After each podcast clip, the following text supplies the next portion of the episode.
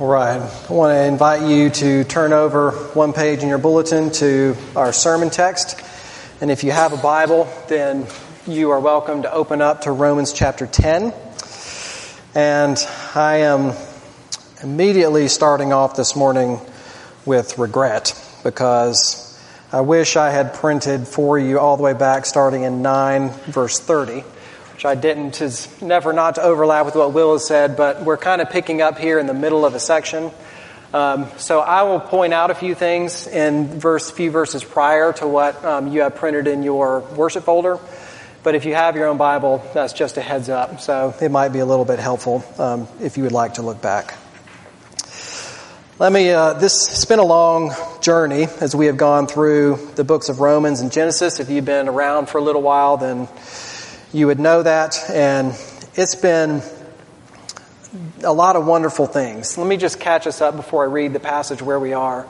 So in the first eight chapters of Romans, then Paul meticulously and gloriously walks through the gospel, the good news of Jesus Christ, as the fulfillment of what has already happened in Israel with the Jewish people and as the way to salvation for sinners, those who are far off and separated from God, um, and the life that he gives in Christ and the Holy Spirit um, as well there at the end. And then we get to this section of chapters 9 through 11, which we've gone through the last couple weeks, which is addressing a particular problem that we need to understand uh, so that we can understand our chapter. And that is this what do we do about Israel, ethnic Israel, the people who have been God's people for thousands of years at this point, who are God's special chosen people, and yet not all of them have believed in Christ.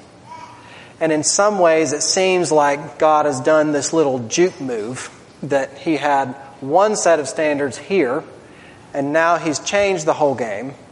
And because of that, then His special people are now have to play by different rules, so it seems, on a little bit shaky ground. And that's really that's a challenge. And Paul wants to dive into this because what's at stake here is the dependability of God and what he has revealed.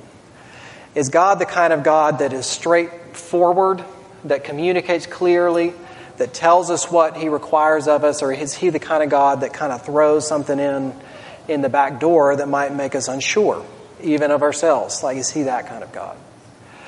So, Paul starts in chapter 9 um, by looking at God's sovereignty and his election and his own wisdom and how he actually uses and has used throughout history not the talented, not those that should have gotten blessing, but he has actually chosen those like Jacob who should not have in order to display that God has a message here for sinners. That uh, others in all types, in all places of history that come undeserving, that God actually has proclaimed that through those that He has chosen. Um, so we see that God is, what God is in chapter 9, what God is doing behind the scenes through His, in His own infinite wisdom, through those He draws to Himself and those He doesn't, so that He can proclaim the gospel.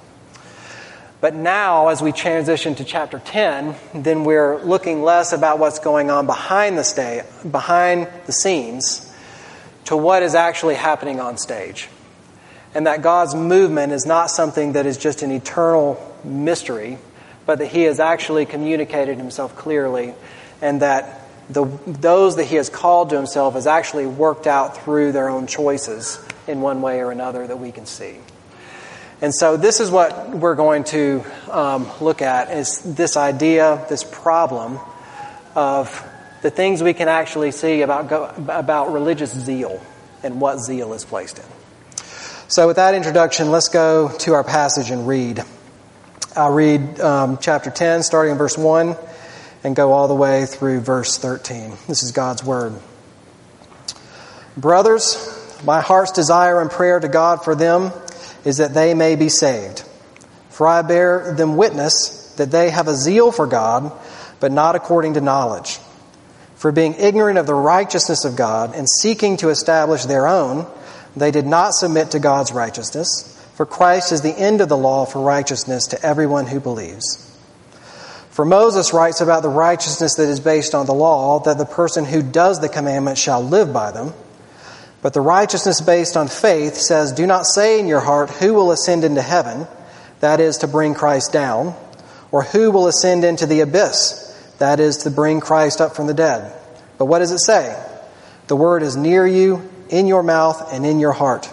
That is the word of faith that we proclaim to you. Because if you confess with your mouth that Jesus is Lord and believe in your heart that God raised him from the dead, you will be saved. For with the heart one believes and is justified, and with the mouth one confesses and is saved. For the scripture says, Everyone who believes in him will not be put to shame. For there is no distinction between Jew and Greek, for the same Lord is Lord of all, bestowing his riches on all who call on him. For everyone who calls on the name of the Lord will be saved. This is the word of the Lord. Thanks be to God. Let's pray before we dive in. Dear Father, this is your word that you have given to us. And yet, as we grapple with it for one reason or another, whether it's unpacking, trying to understand what Paul is saying, or whether it's the motivations of our hearts that are lurking underneath, we really struggle. And we need you to help us. We pray that you would send your Spirit that you would help your word, what you want to be preached, to come out and to be clear, even through a very weak and often confused vessel. But in addition to that, we ask that you would prick our hearts, that you would draw out what lies in there that we might not want to see, that we would actually be able to deal with it in light of Jesus so that we might be free in Him. We trust you and we love you, and it's in Jesus' name we pray. Amen. All right, so as I said, this is, I think what we have here is a problem of misplaced zeal. And how am I get that? Paul starts off by saying he bears witness to his people, that is, the Israelites, that they have a lot of religious zeal. They are very committed, sincere people, but they're actually ignorant, and their zeal is not directed in the right place. And I think if we think about this, we, we know that zeal is not enough on its own. It's actually important what our sincerity is devoted to. And just one example that came to my mind I really like to play trivia. Um, and by play trivia, I mean I really like to be on trivia teams with people who are good at trivia so that I can thrive in their wake. Um, and I'll sit back and agree with other people, and um, you know I'll chip in my little piece of knowledge every once in a while. But I vividly remember the one time that I was the most zealous. Like, I know exactly the answer to this question. And to give you some context, the way the rules work is you're given five questions, and before giving the answers, you have to sign each of them. Five points for this answer, four for this one, three, two, and one. So the one you're most confident in, you give a five, and the one you're least confident in, you give a one. So that way, if you miss it, you only lose one point. So the rest of the team was like, we're pretty sure, but three at best. And my response was, I'm very sure, and anything less than a five would be totally foolish. Like, yeah, I know this. Like, because of these reasons, I know the answer to this question. And of course, I'm sure you figured out by now, it was dead wrong. Um, you don't want to play trivia with me, is the lesson of the story. Um, but it matters. So, commitment to something all on its own, it doesn't actually get you anywhere unless the thing that we're committed to is actually the right thing.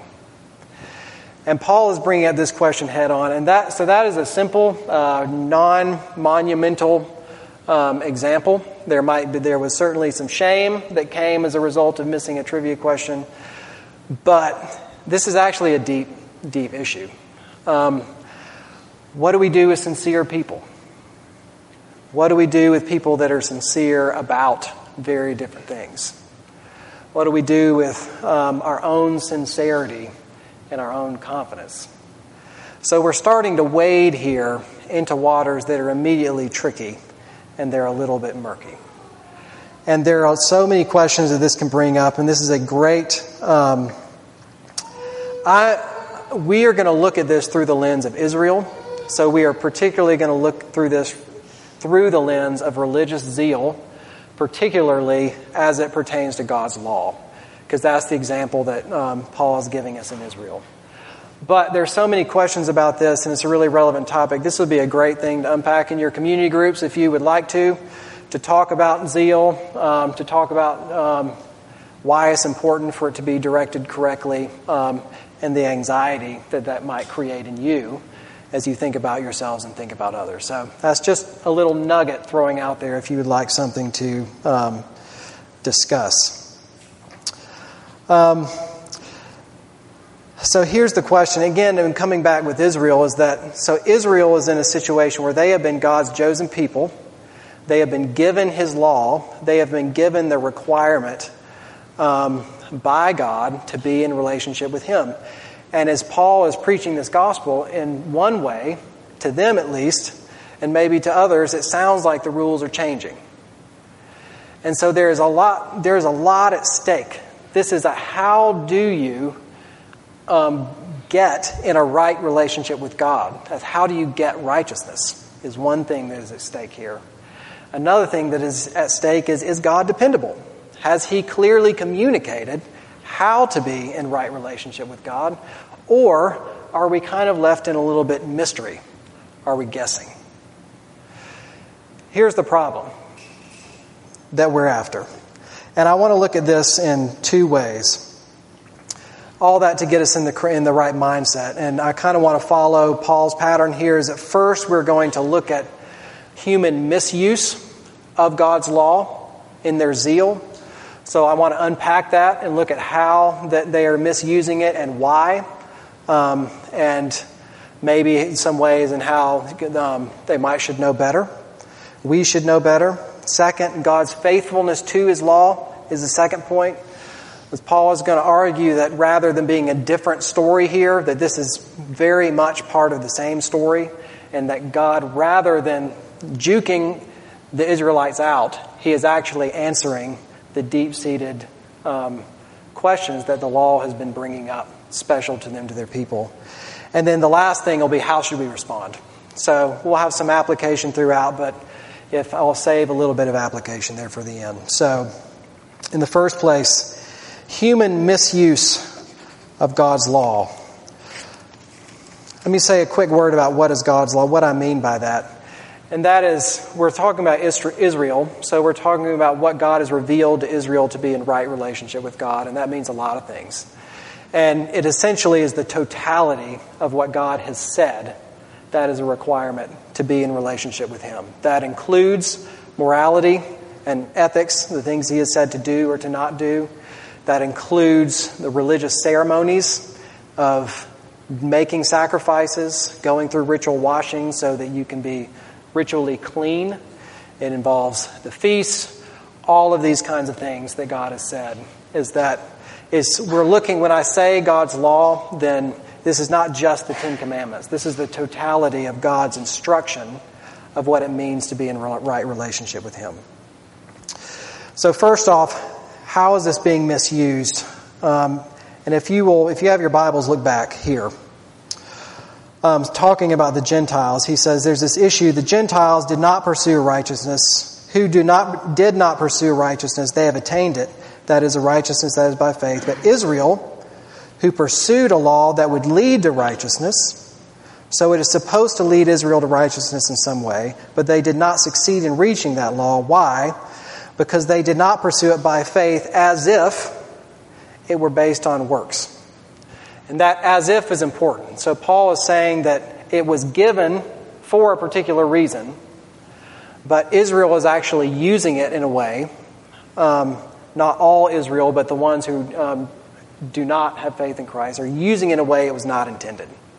They're using it as if it was intended for something else, and that is to make oneself righteous through good works.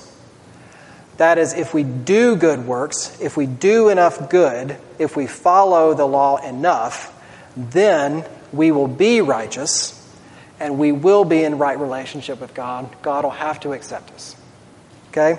And he, in a way, he says something else in chapter 10, verse 3, which you see there in your worship folder. For being ignorant of the righteousness of God and seeking to establish their own, they did not submit to God's righteousness. So, what's the point here? The point is that Israel has missed the point. Is that being ignorant of what the law was actually given for, they've twisted it. And they are using it in a way to build up their own righteousness by works rather than to actually re- achieve this kind of righteousness of God that Paul is talking about, which we're going to unpack here in a little bit. But let me stop there and say, isn't that what laws are for, though? Like, aren't we given laws so they can be kept? I mean, if you think about this in a civil sense, that if you do, if you keep the law, then you're in good terms with the state or with the nation. If you don't, you're not. Um, so, is that a little bit confusing here? That why would God even give these laws if that they were not to be kept um, and to achieve some kind of standing through them? What do we have to say about that? If you look on down to verse 5, then Paul, what Paul is going to do is he's going to pit two things against each other. We're starting with the first about Moses against Moses. He's quoting Leviticus here, he's going to quote Deuteronomy here in a second. And he's presenting us with a caricature, caricature of this use of the law. Now he says this, for Moses writes about the righteousness that is based on the law, that the person who does the commandments shall live by them. And thus he's saying this. He's luring us in to say we might think that the laws were given in order to make us righteous, but if we pay attention, then I, I think we can figure out that that's not actually the full purpose of why they were given. And that is here, he says, if you're going to do that, let's try that on for size, shall we? If you are going to depend on the law to be righteous in God's sight, then what are you going to have to do? You're going to have to actually live by that law, meaning you're going to have to keep it, and your blessings or curses are going to come depending on how well you keep it or how well you don't keep it. That, so that's the master that you've chosen. Here's the thing about the law the righteousness that the law demands is not pretty good, but it's a total thing. Like James 2:10 even says that one if you're accountable for one part, you're accountable for the whole thing. So if you're going to do this, then you're going to have to keep the whole thing with absolutely no mistakes. That's one of the best illustrations of this. I'm going to steal from my dad, but look at it through my vantage point. So, my dad really likes to drink water just filled with lemons in the summertime. Any of you like that? I mean, he's got like three and four lemon wedges cut up and put in his water. Um, growing up, so when you're done, you have the lemon rind and you dump them out in the garbage disposal, and the garbage disposal cuts them up. Our garbage disposal wouldn't do that all it would do is it would spin and it would gum them into this lemony goo, and it would end up clogging up the whole thing. And the only one that actually had small enough hands to fix it was my mom, who had to stick her hand down in the goo and pull out all of the gooed up lemons that were put in the garbage disposal. So a law was formed no more putting lemons in the garbage disposal. Okay? So days would go by, my dad would, you know, drink his water with his lemons, and then sure enough, a few days later, my mom would say, Who put a lemon in the garbage disposal? As if the issue was in question. Um, I guess she just wanted everyone to know. um, and my dad would say something like, Well, I've thrown 12 lemons in the trash can. Like, I've been doing a really good job throwing the lemons in the trash can. Just one slipped out. But my, what would my mom say? But I still have to stick my hand in the garbage disposal and pull it out, even if you put in one. The law is not that you put most of the lemons in the trash, but that you put all of the lemons in the trash. It's either all or none. So Paul is saying if you take this up for yourself, then you're actually going to have to keep the entire thing without missing one. Is that really the master that you want over you? That means if you look at your life and your own conscience and the things that have happened before that you've done, it only takes one. only one little one, and we're accountable to the whole thing. That's bad enough as it is. But when we think about this, there's one step further that Paul's drawing us, our attention to, and that is this idea of God's righteousness. That what they're ignorant of is God's righteousness. And that is, there's two sides of that. One, that the righteousness that God gives, which we'll look at in the second point. But the reason he gives it is because there is a righteousness of who God is in himself, in his own character. That what the law is actually asking showing us is not a checkbox of what you have to do so that you can feel good and have a relationship with God, but it is actually asking for a qualitative change. Not that you just keep these things, but that you are like God. God is showing through the law Himself. This is what He is like. This is how much he is just. This is how much he is good. This is how much he is wise. Keeping laws can't do that. Like, I mean, just another illustration. Um, you know, I, you could pick anybody who's good at anything. We'll just pick Michael Jordan just because he's famous. If Michael Jordan did a basketball class for you and he taught you all the skills of basketball, like how to shoot correctly, hold your elbow, strategy, whatever, you'd better follow what he says because that's how you play basketball. It's good basketball. Like if you don't do that, then you're not really playing good basketball. But does doing what Michael Jordan says make you Michael Jordan? No. Not even close. And that's not that's not like the purpose of doing this. Like that this his greatness he is actually giving and he is demonstrating to those peons like us who don't really know what good basketball is. So, what God is actually requiring of us, if we actually choose to live by the laws, not only that we keep the whole thing, but that we actually change and become like God. And here's the hard part about this. If that is the case, Israel should have known this all along. This is not a juke. What is built into Israel's law is that there are sacrifices again and again and again and again and again and again. Every year, even if you sacrifice perfectly, there's a day of atonement. That there has to be atonement made for you to become like God. In addition to this, let's take David as an example. David, being the king, his main job was to model what it is like to keep the law. And what does he say over and over and over again? My sins are ever before me. There is no one righteous, not even one. That God does not deal with me according to my sins, but He has removed my sins from the east and the west. It has been clear all along. What the law screams by showing us God is that we need mercy. The main thing we need from God is not more instructions, it is mercy. So then he's, Paul's going to make a shift.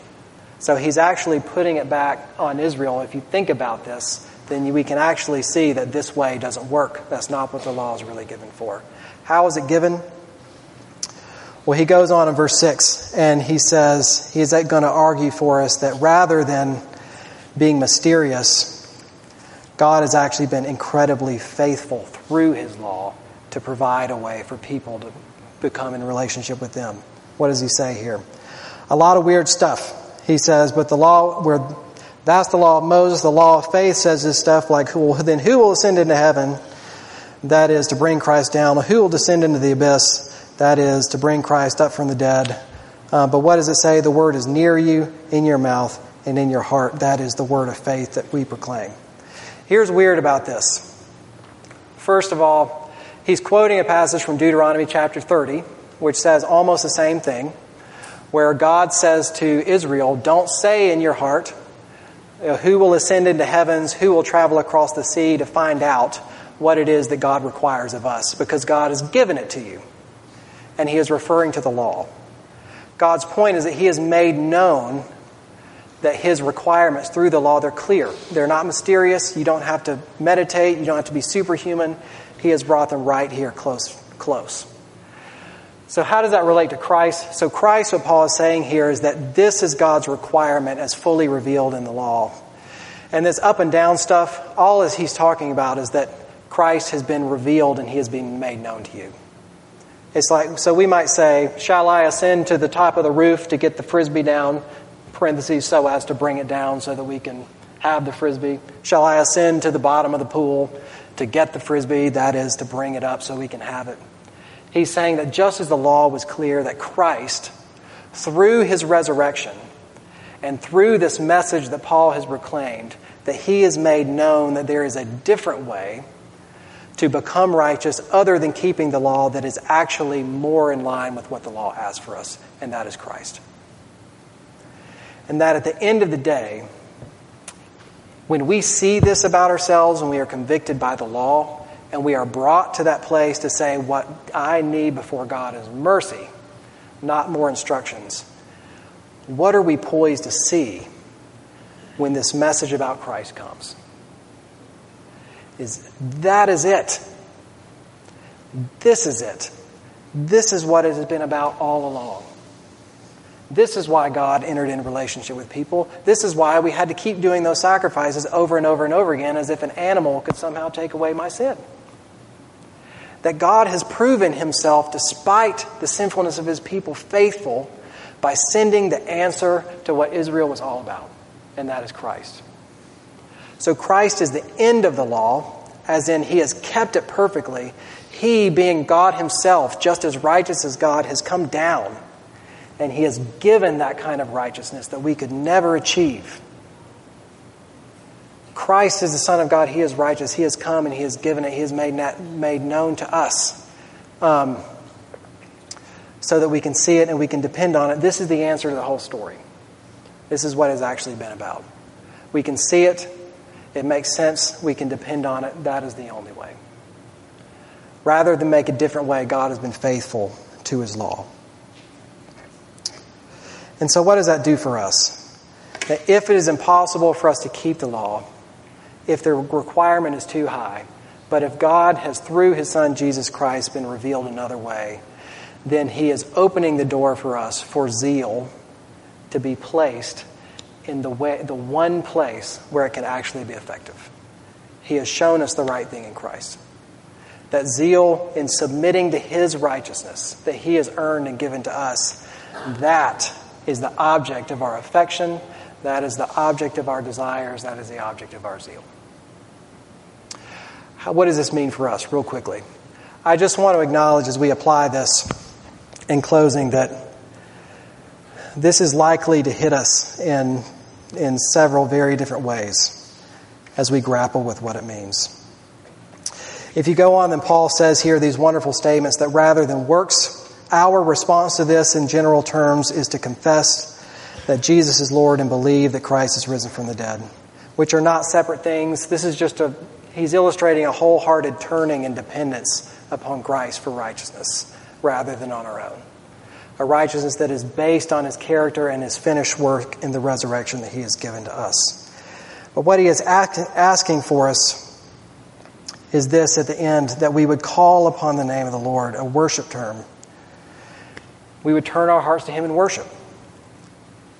The point of all of this is worship. And there might be some in the room who come from at this from this position. Some of us I know um, are sitting here and we are really racked with guilt. You know, you lay in your bed at night and there's that twinge of anxiety, um, knowing what you've done, knowing what your life is like, what your habits are. Like, can this is this really the behavior of a Christian? Here's the issue with this. If that, in one way, while it is commendable to look at God's righteousness for what it is, it is still a dependence on the law for you to be righteous. If you're going to play that game, you're going to have to keep the entire thing. But God has made another way. He has given Christ for you, He has sent Him so that you can see Him. That you despite what you know is true with you, that He is not asking of you for your own perfection. He is asking for your worship and your submission to His righteousness. That He can be righteous for you, that you would give up on righteousness for yourself. Some, other, some others of us might have more of a defeatist mentality, like, you know what? I know I'm not right. I know I mess up all the time. I get stressed. I yell. I'm doing the best I can. I'm glad God did this because, you know, there's no way that I don't even pretend like I'm righteous. Um, but I'm just going to go about my business, do whatever, because if He didn't do that, then I'm toast. It's kind of a give up. And the message, how this applies to this, is this is that our perfection before God is not the point. If our attitude is to give up because we see we can't do it, then I think we have misunderstood what it means to even be in a relationship with God who is righteous. It's not to be like Him, it's to worship Him, it's to give up on ourselves and to look to Him and to call out for Him that I could have what you can only give. If we can only be in a relationship with God based on how well we do, then we can't be in relationship with Him. If that means giving up, then we might as well give up completely. But God has made another way. And lastly, some of us are this. You might have heard this again and again and again and again. In a lot of ways, these are the basics of the gospel. As you sit here and listen to this, I suspect some of us are just dry. Like, we've heard this so much that it doesn't register. I wish it did. I wish I had more of a conviction um, about how righteous God is and how good His gift is for me. But here's the last point that I want to make. Even there, God gives His blessings based on Jesus. He is the source of not only righteousness, but he goes on to say that because being righteous before God, and there that all who call on the name of the Lord can be saved, he bestows the riches on all who call on him. There's only one source. There's only one solution for that dryness. It doesn't depend on you. It doesn't depend on your fervor. It doesn't depend on your emotions trying to get in the right place. It is totally dependent on Christ. And if Christ has been revealed, He has given Himself to you such, then He cares about you. He does. He's not waiting for you to get your chi right. God is tirelessly working to give you blessings through Jesus Christ. All these ways of departing are essentially of looking at ourselves and not on God. And the point of all of this is rather than look to ourselves for our own righteousness, our own wills, our own despair, whatever, ourselves is a poor object to place our zeal. But Paul is presenting for us that he has provided a true object that can actually deliver, that is much more worth giving our zeal. Our lives, our attitudes, our emotions, and that is Jesus Christ.